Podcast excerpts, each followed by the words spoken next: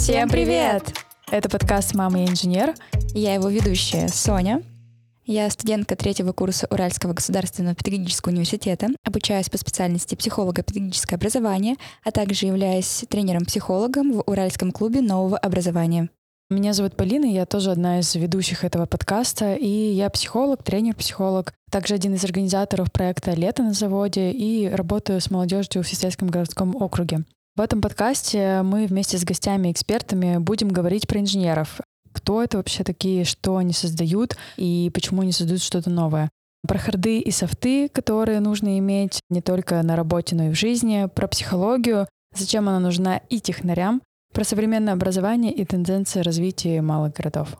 Делаем мы это все совместно с Уральским клубом нового образования, которое уже 30 лет реализует различные программы и проекты для подростков, студентов и педагогов.